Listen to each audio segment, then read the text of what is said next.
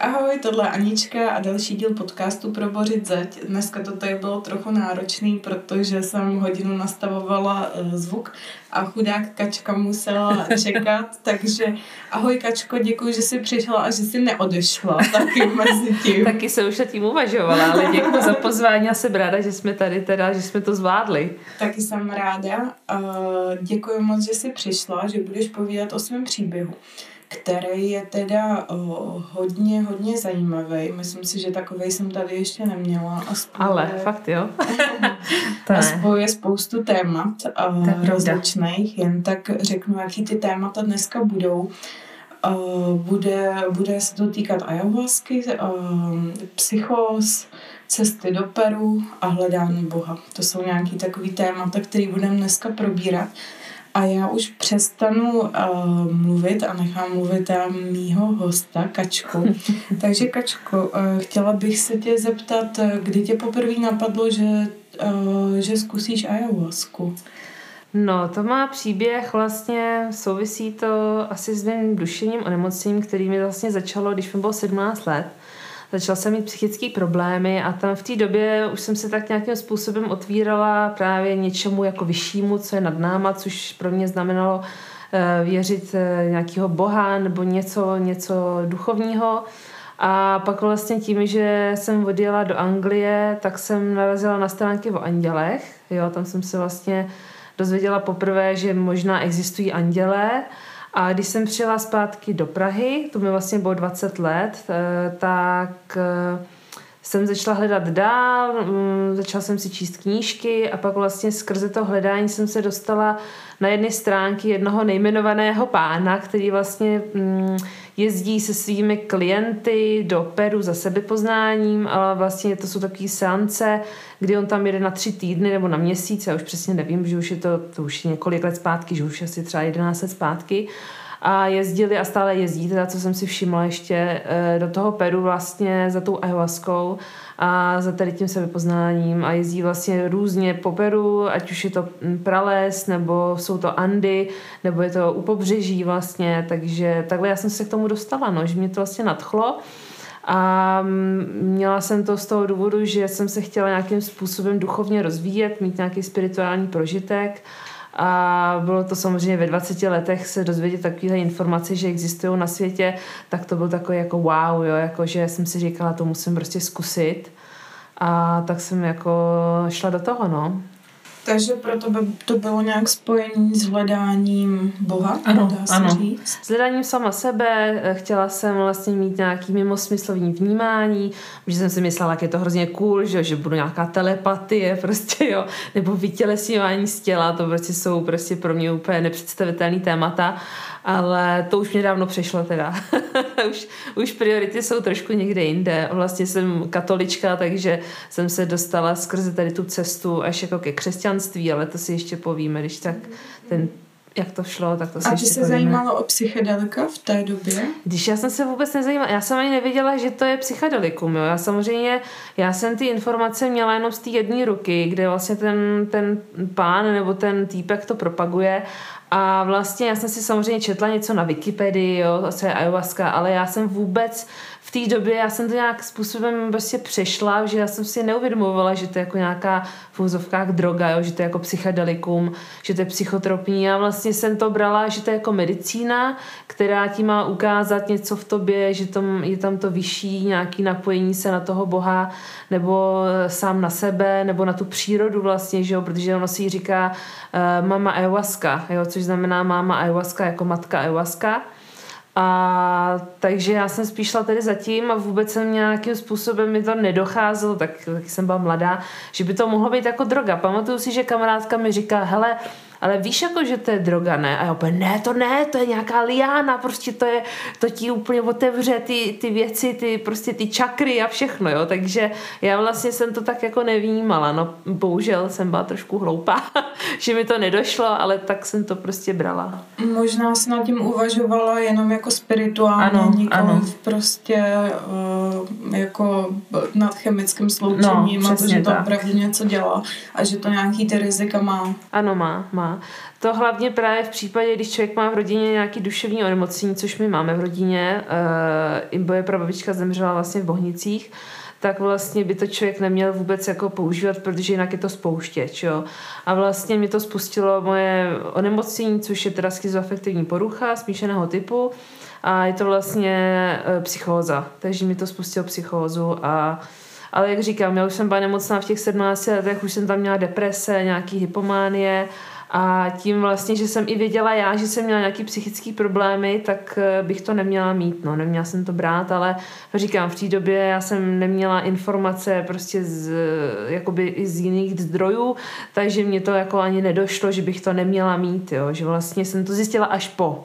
Jo, i od těch doktorů jsem se to dozvěděla vlastně. Na, a Takže tak, si no. čerpala informace od nějakého toho týpka v Praze, který no. propaguje uh, ayahuasku a neříká a kompletní informace o tom, ne, ne, to má rizika. Já vlastně jsem pak reagovala na těch jejich stránkách, že jsem napsala tady ten svůj příběh jako ve zkratce, že vlastně by se to nemělo používat, když je někdo jako psychicky nemocný a oni to vůbec jako nezveřejnili, nechtěli to, aby, jako, aby to šlo ven mezi lidi lidí, což mě teda docela zklamalo, ale pak jsem to už nechala být a odpojila jsem se od, od tohohle člověka, ani jako už jako vůbec nepodporu už několik let, jako jo. Hmm. Nezajímám se o žádný videa a tak dále, jo, protože on vystupuje samozřejmě i na jiných portálech, jako jsou nějaký ty cesty k sobě, což je takový jako hodně ezo pro mě teda, ale v té době říkám, byla jsem mladá, zajímala jsem se o všechno možný, nasávala jsem ty informace, hlavně jsem se chtěla dostat co nejblíž k tomu Bohu.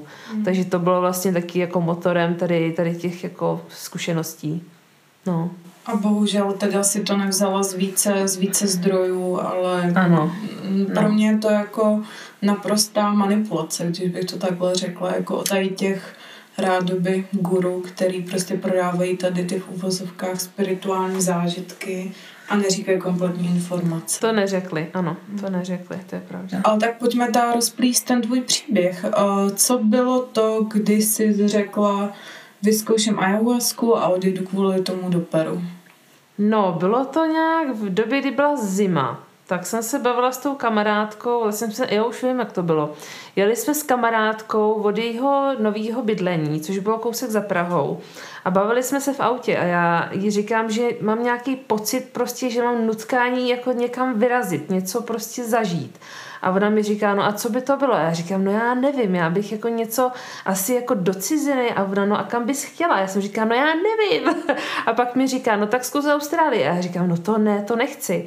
A pak mě napadlo, to já bych chtěla vlastně ráda do toho Peru a zase za tu evasku. A tak jsem si myslela, že se spojím s tím člověkem, co to pořádá, ale ono to stalo třeba 150 tisíc a já prostě si svýma už mudlanejma, nevím kolika tisíc na měsíc, tak jsem si říkala, to není, to nejde, jako to já tam prostě nepojedu. Jako za 150 tisíc výlet do Peru. Výlet do Peru na ty tři týdny nebo na ten měsíc, tak to stálo asi nějakých 120-130 tisíc, takže samozřejmě pro mě úplně neskutečná částka a tak mi kamarádka říká, no tak tam jeď sama, tak jeď prostě na vlastní pěst. A já, no to ne, jako to nevím, to asi nedám.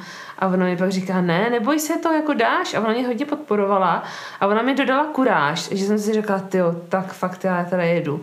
Tak si pamatuju, že jsem to, eh, že jsem bydlela už jako mimo rodiče, byli jsme vlastně s kamarádkou pod, eh, pod Petřínem, tak si pamatuju, že jsem tam byla sama v tom pokoji, že jsme měli sdílený pokoj a já jsem tam koukala na ty letenky, samozřejmě všechno drahý a najednou z ničeho nic tam stála letenka asi 9 tisíc e, z Itálie, teď nevím přesně, jestli to bylo z nějakého města prostě v Itálii do Limy za nějakých 9 tisíc, tak to jsem hned jako si říkala, tak to hned koupím. A fakt jsem jako koupila takhle tu letenku a pak jsem prodala svůj postel, tak za to jsem se dostala do té Itálie vlastně že jo, prodala jsem postel a dostala jsem se do Itálie a z Itálie pak už do Limy, tam už to bylo dobrý, takže Kolik takhle to začalo. No těch 20, no. Možná 21, já už přesně nevím. Možná 21. To bylo možná už víc, že jsem jako hledala ve 20 letech toho boha a 21 už jsem byla tak jako už různě takhle po tady těch stránkách. A po No a co bylo ta mise teda? Co ta mise, mise byla se setkat s tím člověkem dokonce. Já ho teda nechci jmenovat, ale to je no. A setkat si s šamany, vlastně to jsem chtěla, s nějakým šamanem že vlastně tenhle, ten člověk vlastně dělá, spolupracuje s šamany, který vlastně jezdí i sem do Prahy, jo, že jsem tady byl, že tady byl párkrát. Každopádně to byla moje motivace, byla samozřejmě ta ayahuasca a šamaní a nějaký sebepoznání plus teda samozřejmě nějaký cestování.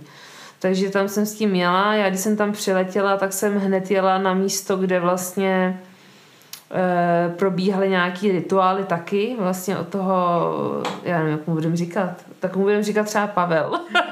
od Pavla. Od Pavla, kam vlastně jezdil se svýma klientama a já jsem tam měla hned prostě, jak jsem přiletěla do Limy, já jsem vůbec nezůstávala, protože vím, že jsem se dočetla, že to je jako nebezpečné město. Takže jsem vzala taxíka na autobusový nádraží, hned jsem si tam koupila lístek do uh, Piska, to bylo vlastně, tam je to Las Paracas, tam je to pobřeží. A to Pisko je vlastně hned u toho, to je kousíček nějakých 7 kilometrů, jo, to už je jako město.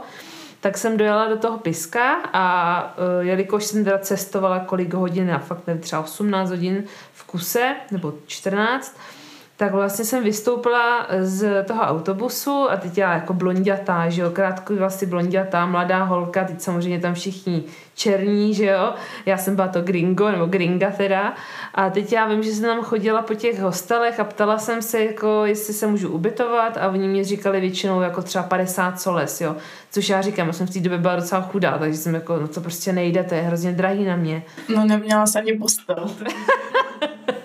Neměla jsem ani postel, no, takže jsem hledala. A pak jsem byla tak zoufalá, jsem začala i brečet. To jsem si říkala, to já už nic prostě nenajdu, mě už je jako ty, co já tady budu dělat. A šla jsem po ulici někudy a najednou jsem tam viděla, jak si hrajou děti.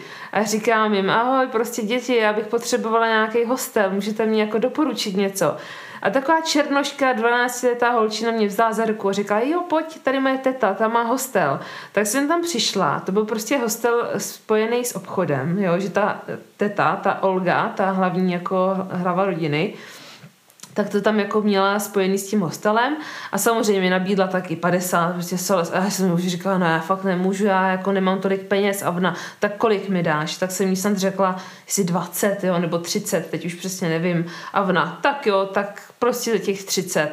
Takže jsem byla šťastná, že jsem něco našla. A já jsem se tam začala s těma dětma hrozně jako hrát. A furt jsem tam byla s těma lidma, co tam bydleli, protože oni tam vlastně oni v tom Peru mají celkově hodně založený na rodinách, že tam je opravdu jeden člověk, co třeba vydělává peníze a žije z toho třeba dalších osm lidí. Jo.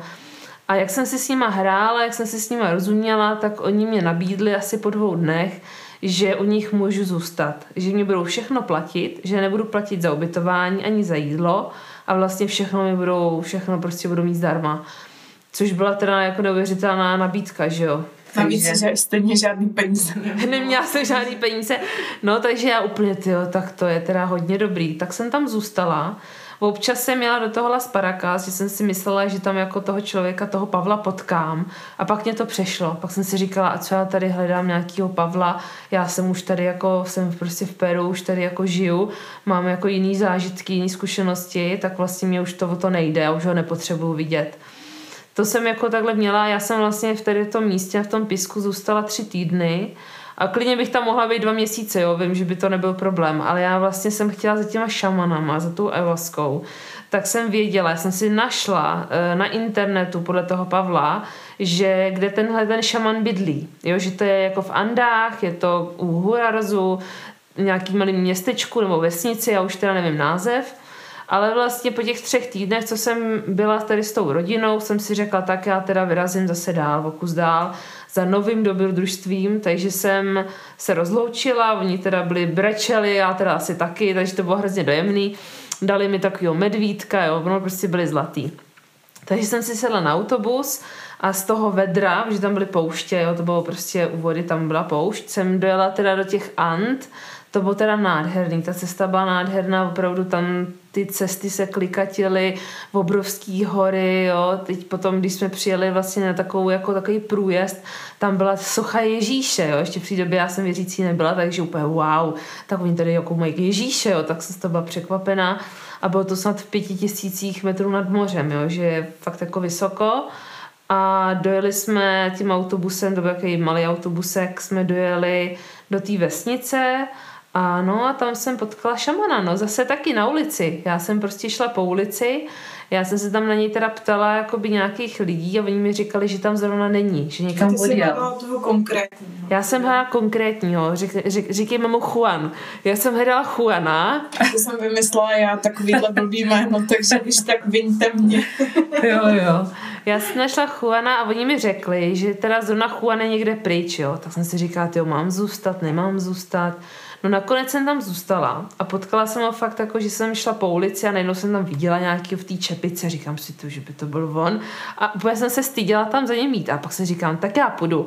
A on mě jako viděl a samozřejmě viděl, že jsem že běložka, tak se mě hned zastavil a říkám, jo, já tady hledám jako Juana. On, jo, to jsem já. A teď mě tam vzal dovnitř do toho domečku, ty tam měl že nějaký plagáty jako český, že tam měli, prostě měl v nějakých eh, ženských nebo těch svých se kterými on jako pracoval, tak tam měl pohledy, nějaký kalendáře, mm, prostě všechno možný. Takže bychom se začali hned povídat, jo, tak on byl nadšený, že jako zase zná někoho z Česka. No a takhle, takhle jsme se spojili a už, už potom už to šlo no, nějakým způsobem zase dál. No a ty jsi začala u toho šamana bydlet, nebo kde jsi já našla jsem, ubytování? Ano, ano, já jsem nejdřív bydlela teda v nějakém hostelu. Dokonce jsem chvíli, asi dvě noci bydlela na nějakém poli, tam, kde byl No prostě to byla docela divočina, jo, byla to fakt divočina, ale bylo to skvělý, bylo to skvělý. Já jsem fakt nad sebou měla ochranou ruku, protože jsem měla hrozně štěstí na lidi, teď už to je s tím, že s tou rodinou. Takže já jsem chvíli bydlela i ve stanu asi dvě noci a pak jsem vlastně mu řekla tomu Juanovi, že potřebuju někam jít, ale že už jako nemám tolik peněz a že jestli bych k němu mohla jít jako domů.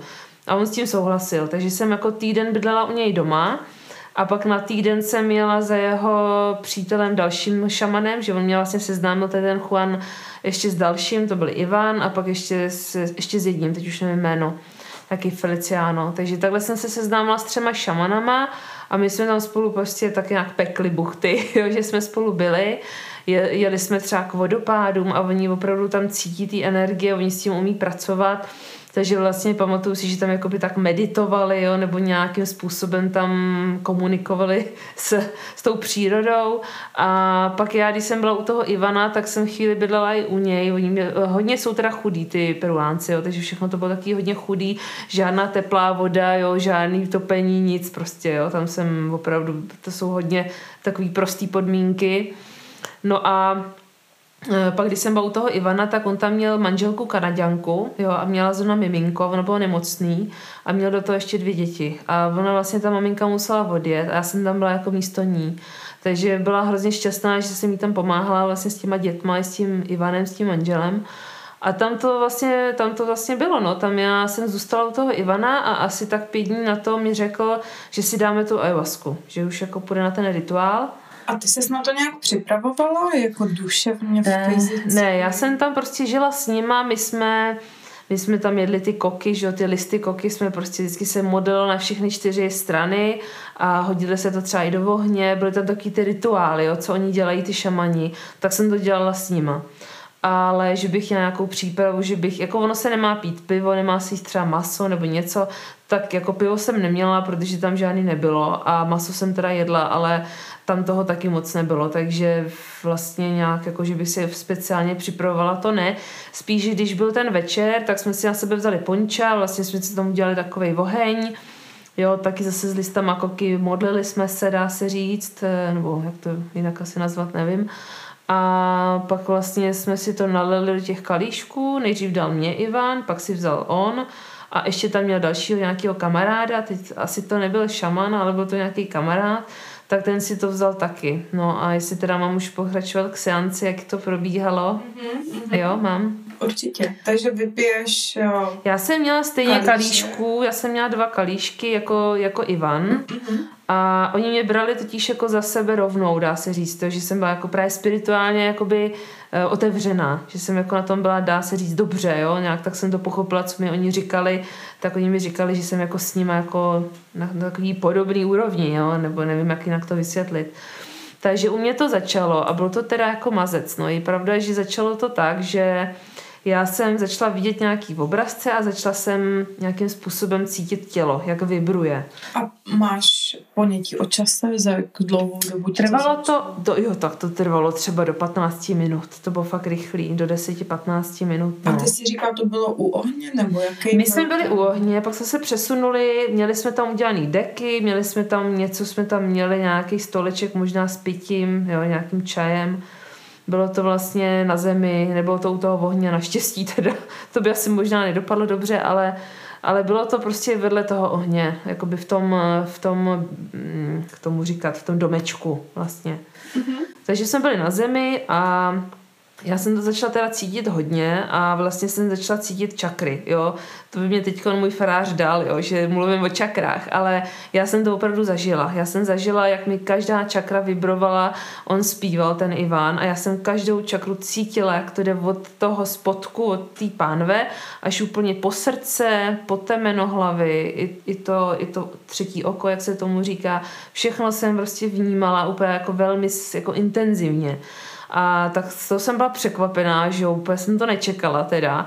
A pak jsem začala halucinovat, jo, že začala jsem vidět nějaký obrazce a najednou jsem viděla uh, takovou jako už jako lávu, jo, vypadalo to jako láva a ta tekla do hlubiny a vlastně jak to teklo do té hlubiny, tak tam jsem narazila na nějaký svůj asi strach nebo na něco hlubokého prostě z minulosti nebo možná jako když jsem byla miminko z dětství, co já vím. A opravdu jsem začala, a bylo to trošku asi děsivý, že jsem tam asi zbudila ty, ty děti, že jsem začala jako křičet, jo, protože mě to jako by bolelo, nebo jak to říct. Já jsem vlastně to musela dostat ze sebe nějakým způsobem ven, tu energii, nebo to, co se mi tam dělo. Takže on mě vlastně ten Ivan samozřejmě tam jako držel, něco mi říkal, že ale taky ve španělštině, takže jsem úplně všemu nerozuměla.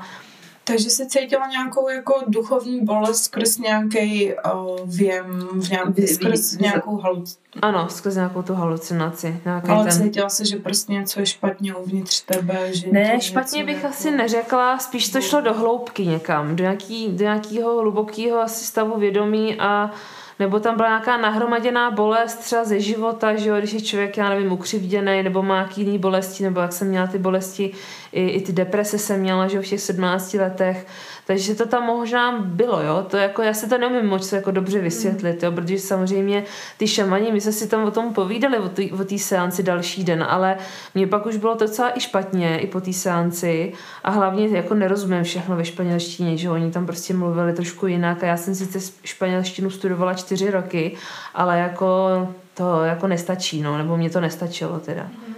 No.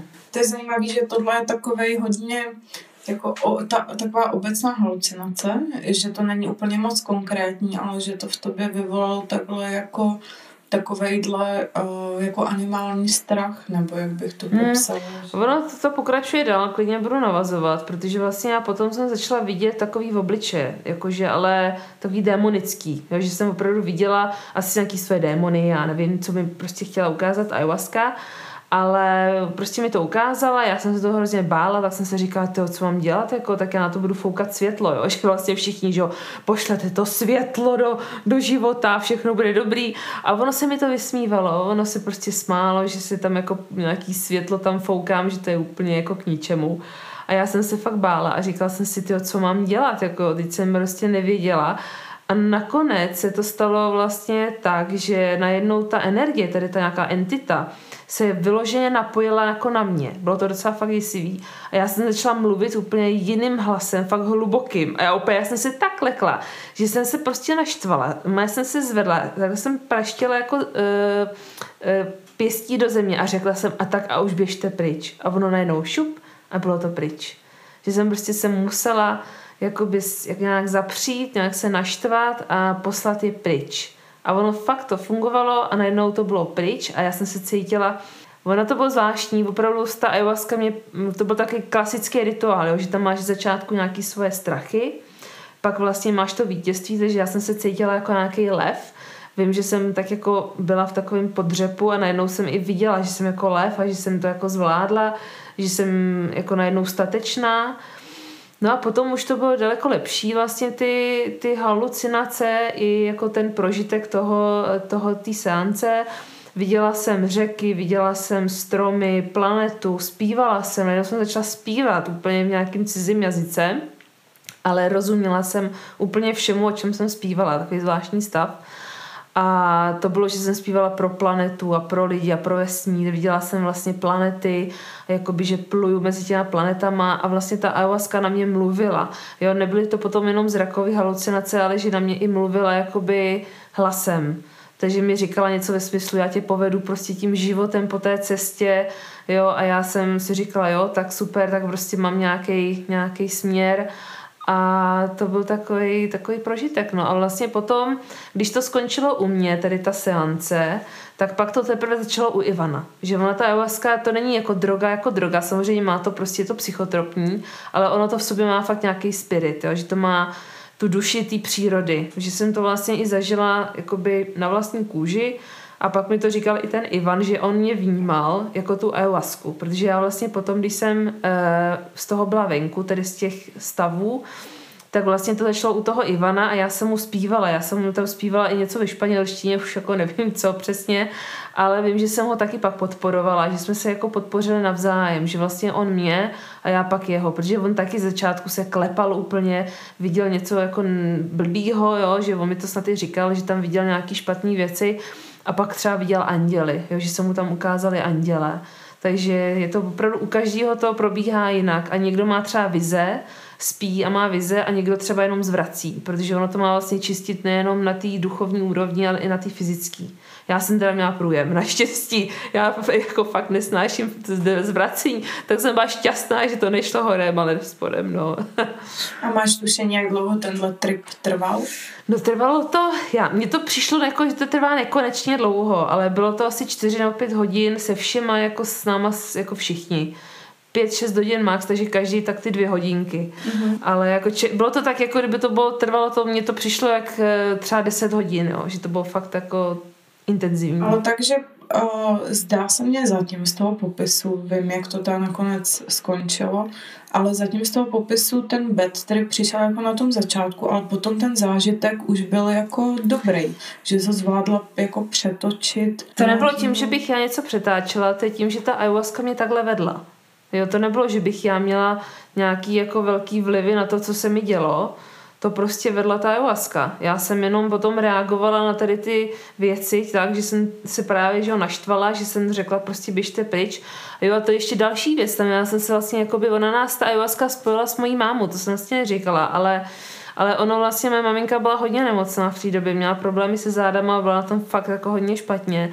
A já jsem jí chtěla pomoct vlastně. Já vím, že jsem se toho Ivana ptala a můžu jí pomoct jako i skrze tu ayahuasku. A on říkal určitě jo.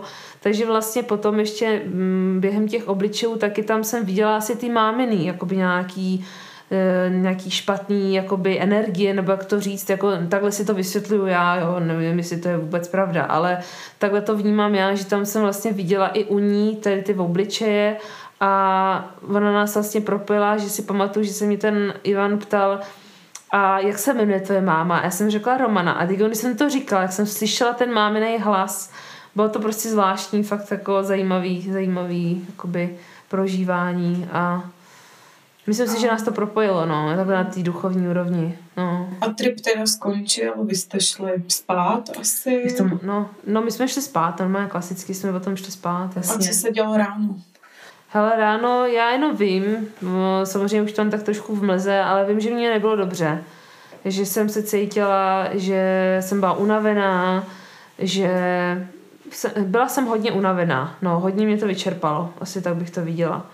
Ale pak vlastně už jsem se dostala zase k tomu Juanovi a ten mě potom zase vzal k jinému šamanovi a vlastně to jsem chtěla taky říct, že oni nepijí jenom tu mama ayahuasku, ale že oni dělají i odvar z toho, z kaktusu, těch velkých kaktusů, tak oni tomu snad říkají San Pedro nebo Don Pedro a ten zase jako taky komunikuje vlastně s vesmírem, že oni mi říkali, že vlastně jakoby habla con estrellas, takže že mluví s těma hvězdama, jo, s vesmírem, že tam je to asi to prožívání jiný, ale tam už jsem se bála vzít si víc nějakého toho, um, toho odvaru, takže jsem se napila jenom trošinku, jenom jsem si třeba čtyřikrát crkla a nechala jsem to být, protože přesně jako byla jsem ještě furt unavená z té ayahuasky, no. Mm.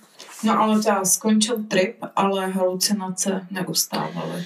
Hele, halucinace než bych měla zrakový, ale pamatuju si, že třeba tři dny na to, kdy jsem ještě byla u toho Juana, tak jsem vlastně začala mít nějaký taky divný stav, že jsem cítila ty energie, chtělo se mi brečet, takže jsem nějak brečela. A pak jsem slyšela právě hlasy, to je pravda, který mi ale říkali, že všechno s ním zvládneš, pamatuj si to, všechno s ním zvládneš a to bylo všechno jako s Bohem, jakože s Pánem Bohem všechno zvládneš a vždycky se o něj opři, vždycky si ho pozví do, života a všechno s tím zvládneš. Tak to vím, že mi říkali snad dvě hodiny, jsem to slyšela a takhle se mi to vlastně vomílalo dokola tady ten hlas, který mi říkal to s tím Bohem, no.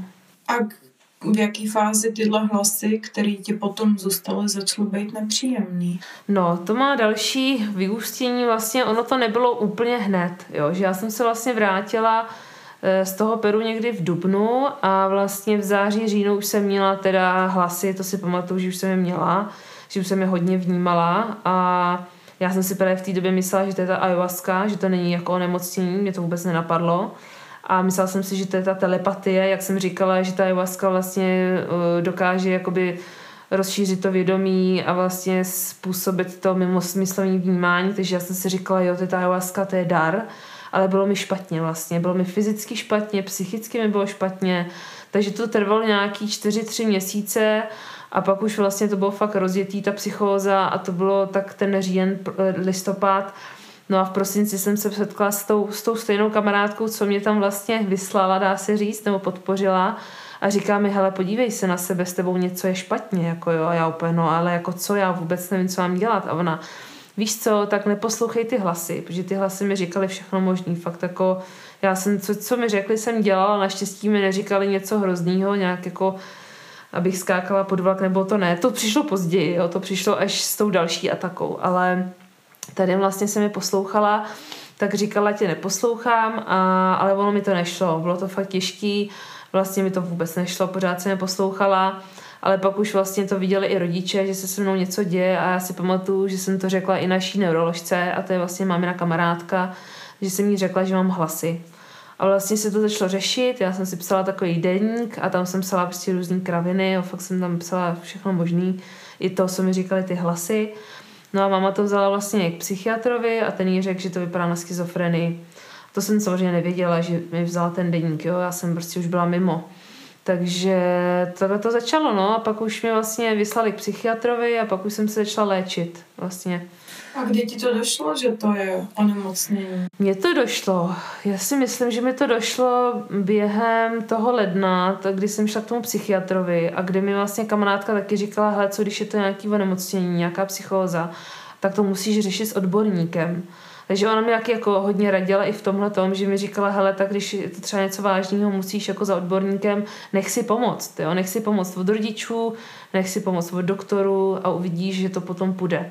A takhle to vlastně začala ta cesta s tou psychiatrií. Hmm. Hmm.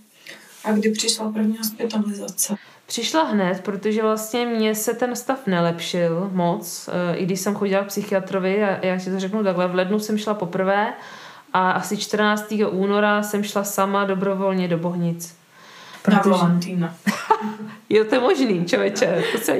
a, ale jo, vím, že to bylo nějak 14. února nebo 15. nějak takhle v tom v tom začátku toho února, rodiče právě nechtěli, abych tam šla, jo, protože jim ten doktor vlastně to nedoporučoval úplně a chtěli mě dostat vlastně do jak se to jmenuje, PCP, Psychiatrické centrum Praha, to bylo jakože lepší než v úzovkách, tam měli prostě mm, asi i lepší doktory nebo víc jako zkušenější Měli tam to, no to radši nebudu říkat, protože bohnice jsou taky skvělý. Jo. Pro mě, mě pomohly, jo, mě pomohly, ale věřím tomu, že spousta lidí má i negativní zkušenost bohnic a jako dost traumatickou. Jo. Jsou prostě lidi, kteří na to neradi vzpomínají, ale mě tam vlastně pomohly, i když tam to bylo taky těžký, že jo, v bohnicích měla jsem své problémy, tak ale já tam na to vzpomínám jako v dobrým, jo, že vlastně mě tam pomohli, já jsem tam našla super kamarády, fakt jako lidi, se kterými se bavím i dneska. A jako potkala jsem se tam dokonce i se svojí psychiatričkou, teda doufám, že jí to ona to snad ani neuslyší nikdy tenhle podcast, ale setkala jsem se tam i s jednou svojí psychiatričkou, která asi měla nějaký syndrom vyhoření a její syn tam zavolal záchranku a my jsme se potkali na jedničce, jo, což je příjmovej pavilon a potkali, potkala jsem se se svou psychiatričkou, skamarádili jsme se, hele, byli jsme tam spolu tři měsíce a ona se tam léčila z něčeho jiného, já taky, že jo, já mám tu psychózu, teď teda ta moje diagnoza je schizoafektivní porucha, ale vlastně asi dva, tři roky jsem měla jako schizofrenii, ale to vlastně ne, není na mě, ne, nepatří mi to, no, tedy to nemocní, nebo ne, nemám k tomu, jak to říct, stejně asi to vnímám tak, že je to spíš nějaká jako nálepka toho psychického stavu, že um, že je to třeba proměný v rámci, v rámci toho. Jako takhle, léčí se to vlastně stejně jako schizofrenie, to moje nemocnění, mám vlastně antipsychotika, můžu k tomu mít i antidepresiva nebo stabilizátory nálady, takže vlastně léčí se to stejnýma lékama, jo, jenom ta diagnoza prostě je jiná. No. Jasně. A kdy ti řekli, jestli ti teda řekli, že tahle diagnóza je definitivní, že to není nějaká nemoc, ze který se můžeš léčit? Ne, mě říkali, uh, víš co, já už přesně nevím, co mi říkali v Bohnicích, ale pamatuju si od pana profesora Hešla, k kterému jsem se dostala díky kamarádce, tak vlastně on mě hodně pomohl právě, že mě jako motivoval, jo? že mi řekl, podívejte se, máte prostě nějaký onemocnění, tohle jako se děje, ale jako nebude to jako mm, mávnutím kouzelného proutku, ale bude to a mhm. budete jako v pořádku. Jo? Do, do, můžete se zaléčit tak, že budete fungovat jako normálně, že budete fungovat dobře. A to mě řekla i ta moje kamarádka, že uvidí, že když si necháš pomoct a půjde to, že, eh, že vlastně eh, budu fungovat jako a žít jako prostě jako každý druhý člověk jako jako obyčejně jako kdokoliv prostě. Mm. Takže to nebylo nějaký stigmatizující, že by mi řekli tak, teď prostě je to blbý, tak už v tom zůstanete. Ne, to ne. To ne, ale samozřejmě mohli něco říct, ale já už si to nepamatuju. To si jako není to pro mě důležitý. Pro mě bylo důležitý, že mě takhle ten uh, pan doktor, ten pan profesor Hešel namotivoval, že mi dal tu naději. A jak mi dal tu naději, tak já jsem se toho hrozně chytla a vlastně mě taky pomohla moje víra. Jo, že vlastně jsem tomu musela uvěřit a myslím si, že to je hodně, hodně klíčový, že když má člověk víru a uvěří tomu, že ty léky mu pomůžou, tak fakt pak pomůžou. Ale když člověk vlastně tomu nevěří a nechce, nechce brát léky, tak se v tom hrozně plácá. Hmm. A po té první hospitalizaci uh, ty halucinace úplně odešly? Ne, ne, ne. Ehm, dlouho jsem měla hlasy, dá se říct tak pět let si myslím, léčím se osm let, takže já jsem se s tím musela naučit žít, jo, že vlastně uh, to jako jde, dá se to naučit. Je to nepříjemný dost, protože některé ty hlasy samozřejmě jsou i hodný, ale jsou i zlý. Takže když jsou zlí a jsou nepříjemný, nedávají vám jako dost prostých jako věcí nebo prostě jako přízvisek a uh, říkají vám, co máte dělat, jo, jak se máte chovat, co prostě smíte, nesmíte, tak je to hodně omezující a fakt psychicky náročný, ale dá se s tím žít ale já jsem se s tím nechtěla smířit, že bych jako měla mít hlasy jako na celý život, takže já jsem prostě si řekla, že ne, že to, že to budu muset nějakým způsobem zvládnout a že něco zabere a vlastně díky kamarádce říkala, hele, vyzkoušej všechno, co jde z léku a uvidíš, že něco zabere. Tam zase ta víra, že jo, ta naděje. A opravdu to tak bylo. Já jsem vyzkoušela spoustu léků. Ano, věř a víra tvá Jo, jako něco na tom je. Takže takže to mi hodně pomohlo, tedy to nastavení v té hlavě, že to jde, že to půjde a vlastně i táta mě hodně pomohl, že mi řekl, hele, když si řekneš, že to dáš, tak to prostě dáš. A nebyl teda sám, pak mi to říkala další kamarádka, že vlastně jsem měla hodně podporu takhle i u těch kamarádů a vlastně i od toho táty jsem takhle měla tady tu podporu psychickou. No. Mm. Ten tam taky za mnou jezdil. Já jsem vlastně první půl rok byla v Bohnicích eh, s tím onemocněním, že jsem vlastně jak říkám, měla jsem ten kolísový stav a vlastně neustávaly ty hlasy a tak, takže jsem vždycky se vrátila do nemocnice, že jsem třeba byla dva dny doma, pak jsem šla zpátky, ale pak už jsem začala nějak fungovat a vlastně jsem se vracela do nemocnice jenom díky tomu, že jsem vysazovala léky. Že se mi to stalo vlastně dvakrát. Že poprvé jsem to vysadila v roce 2016 samovolně, protože zase jako jiná kamarádka říkala, hele, ty toho máš nějak hodně těch léků, tak jako nechci si nějak jako nějaký ubrat. A já samozřejmě, jo, tak jo, to, to byl blbý nápad. Ale já už jsem nějaká byla v nějaký trošku atace, takže vlastně pak už to šlo jedno s druhým. A vlastně, jak jsem si vysadila antidepresiva nějak, tak jsem vlastně se dostala zpátky do nemocnice. Ale vlastně vždycky to bylo k dobru. Vždycky ta další hospitalizace mě pomohla, protože já jsem tam dostala nové léky a vlastně v tom roce 2016 jsem dostala lék, který mě pomohl na ty hlasy. Že vlastně asi rok na to se mi přestala jako vnímat, nebo byly furt čím dál tím míň. Nicméně potom, co jsem se cítila asi rok dobře, to byl nějak tak rok 2018, tak jsem začala zase polemizovat, že teda nebudu potřebovat léky k životu, protože samozřejmě každý člověk se jich chce zbavit. Tak jsem si říkala, jo, tak já taky budu prostě bez léků, budu dobrá, určitě už budu zdravá. No, no a nestalo se a tím, jak jsem vlastně vysadila léky, ale už pod dohledem doktorky to bylo, Nicméně ona byla teda od začátku proti, říkala mi, že se mi to vrátí. A ne, to ne, to bude určitě dobrý, jo, ale věděla to, věděla prostě, co se děje, nicméně musí dát i na moje přání, dokonce jsem podepsala nějakou smlouvu, že vlastně souhlasím s tím, že se mi může z, e, e, zhoršit stav a mít relaps, jo, což je vlastně znovu splanutí té nemoci. Podepsala se to vlastně právě u profesora Hešla, protože jsem chodila do Nudzu, nebo mám tam, tam tu jako doktorku, Národní ústav duševního zdraví. No a tak jsem to podepsala, no, pak jsem prostě vysazovala, vysazovala, pořád to tak nějak šlo a najednou prostě už jsem zase měla hlasy, zase jsem cítila nějaký energii a tak dále a tak dále, no a pak najednou už jsem teda se skončila v nemocnici, tentokrát jsem nešla do Bohnic, ale do toho Národního ústavu duševního zdraví. Tam jsem byla tři měsíce, nasadili mi nový lék, vlastně úplně skvělý, protože to je Trevikta se tomu říká, je to injekce, která je jednou za tři měsíce, jo, což je úplná jako pohoda. Já teda k tomu mám i další antipsychotika a stabilizátor nálady, takže nemám jenom tu injekci, ale ta injekce mě vlastně zbavila těch hlasů. Mm, tak to je Vlastně i těch halucinací. Já jsem měla i zrakové halucinace, což většinou právě bývá po těch jako drogách, když člověk mm. má nějaký, nějaký tady ten prožitek s nějakou drogou, tak vlastně ty halucinace jsou i zrakový většinou. Že u té schizofrenie to nebejvá, jo, nějaký halucinace zrakový, ale samozřejmě sluchový, tak, tak to jo. Mm, mm. A tohle onemocnění, ať už ta schizoafektivní nebo schizofrenie, um, je to pro tebe jako vůbec uh, je to pro tebe jenom nálepka toho, jak se cítíš, nebo uh, seš to ty, když to takhle řeknu. Asi jsem to já, já vůbec jako to nevnímám, že by to bylo nějak jako ke špatnému, jako že mám hmm. diagnozu. Naopak vlastně člověk je jako rád, že má a ví, co má léčit, jo? že vlastně, že to není, že bych si řekla, tak já mám teď tady nějakou nálepku, že jako mám, já i ne, nevím, mám to tak, já vůbec to neberu, to je jako kdyby člověku řekli, máte, já nevím, eh, srdeční nějakou vadu, tak vlastně nějaký člověk to nebude brát, že je nějaký špatný Možná člověk. Možná se mu uleví, že ví, o co jde. Právě. Jo, tak já to tak vnímám, že jako vlastně vím, co se, dá, co se má léčit a já jsem asi v tomhle byla taková naivní, nebo jakoby nepřemýšlela jsem nad tím nějak, že by mě to mělo nějak ublížit. Já vlastně vždycky, když jsem byla v nějaký práci, tak jsem to klidně i řekla, že mám jako duševní onemocnění, jo, spousta lidí se bojí,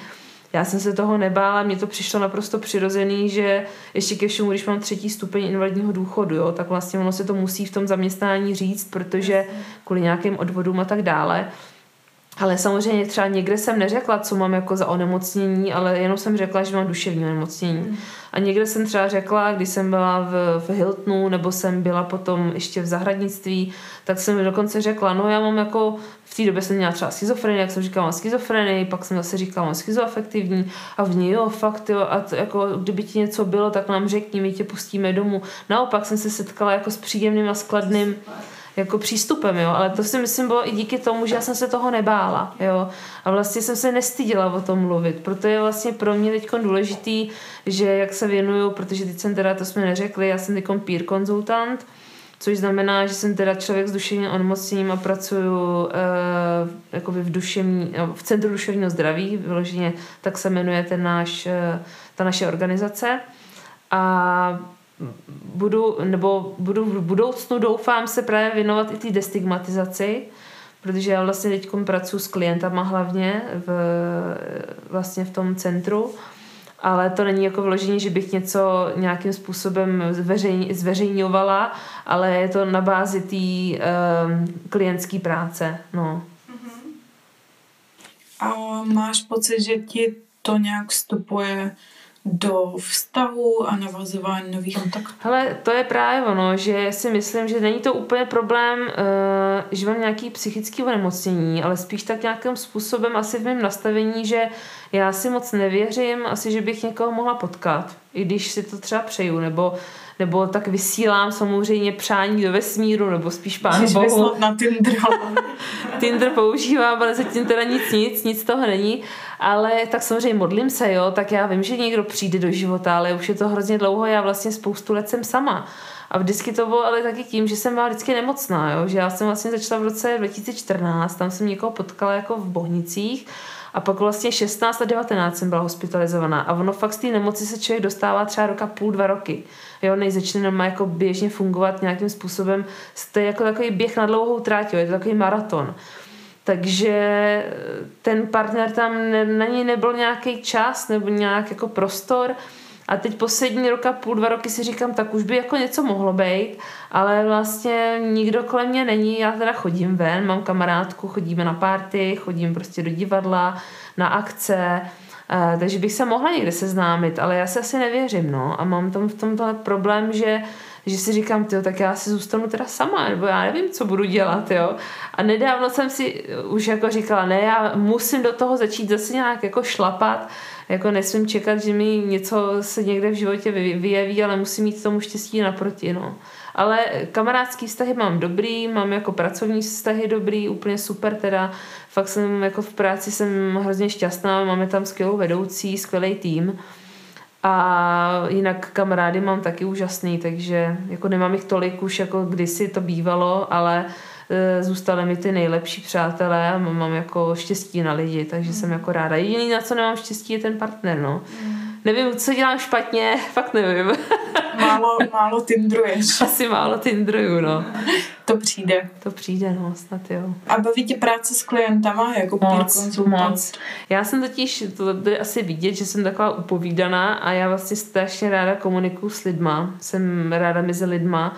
Nejsem jako introvert, spíš jako extrovert takže pro mě je to přirozený a baví mě to, jako s nima být. A to jsou ta klienti se schizofrenií? Ano, máme vlastně takhle, to Centrum duševního zdraví má různý kritéria a jedno z těch kritérií je vlastně no, okruh diagnóz a jsou to vlastně psychotické okruhy, což je ta schizofrenie, schizoafektivní, nebo bipolárka, to je zase afektivní porucha, a pak vlastně ještě porucha osobnosti. Tak vlastně tady, tady ty tři nějaký spektra, tak ty se u nás v práci léčí, ale je pravda, že většina z těch lidí to jsou schizofrenici, no, co mají schizofrenii.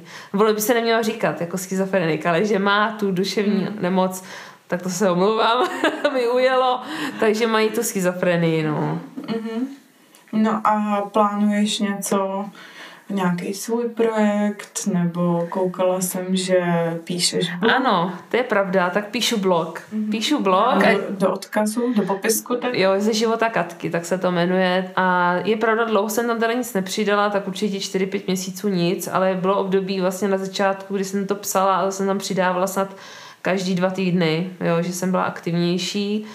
A možná, jako mě říkali, už spousta holek mi říkalo, mých kamarádek, abych napsala knížku ale já teda se necítím zatím na žádný psaní knížky, jako jestli to někdy vznikne, třeba jo, ale taky třeba ne, jako záleží, ale možná knížka, kdyby vyšla, tak třeba, třeba by to mohlo být, no, někoho by to možná mohlo zajímat. Hmm.